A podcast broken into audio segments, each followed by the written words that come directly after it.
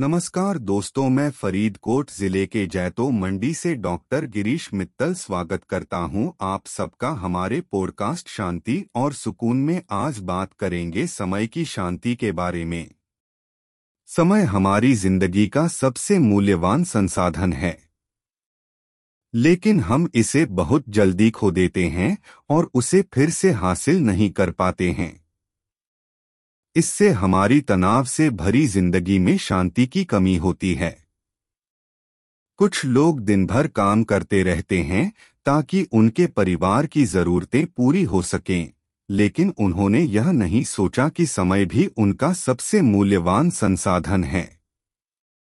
इससे वे अनेकों समस्याओं का सामना करना पड़ता है, जैसे कि तनाव, उच्छ्वास दिन भर की थकान और कुछ लोगों को नींद नहीं आती है।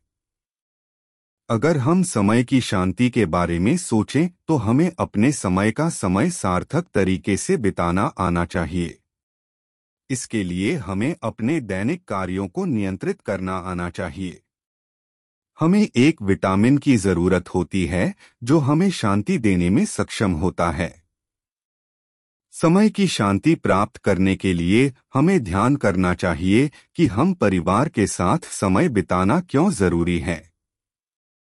हम समय बिताकर अपने संबंधों को मज़बूत कर सकते हैं, जिससे हमारी तनाव से भरी ज़िंदगी में शांति मिलती है।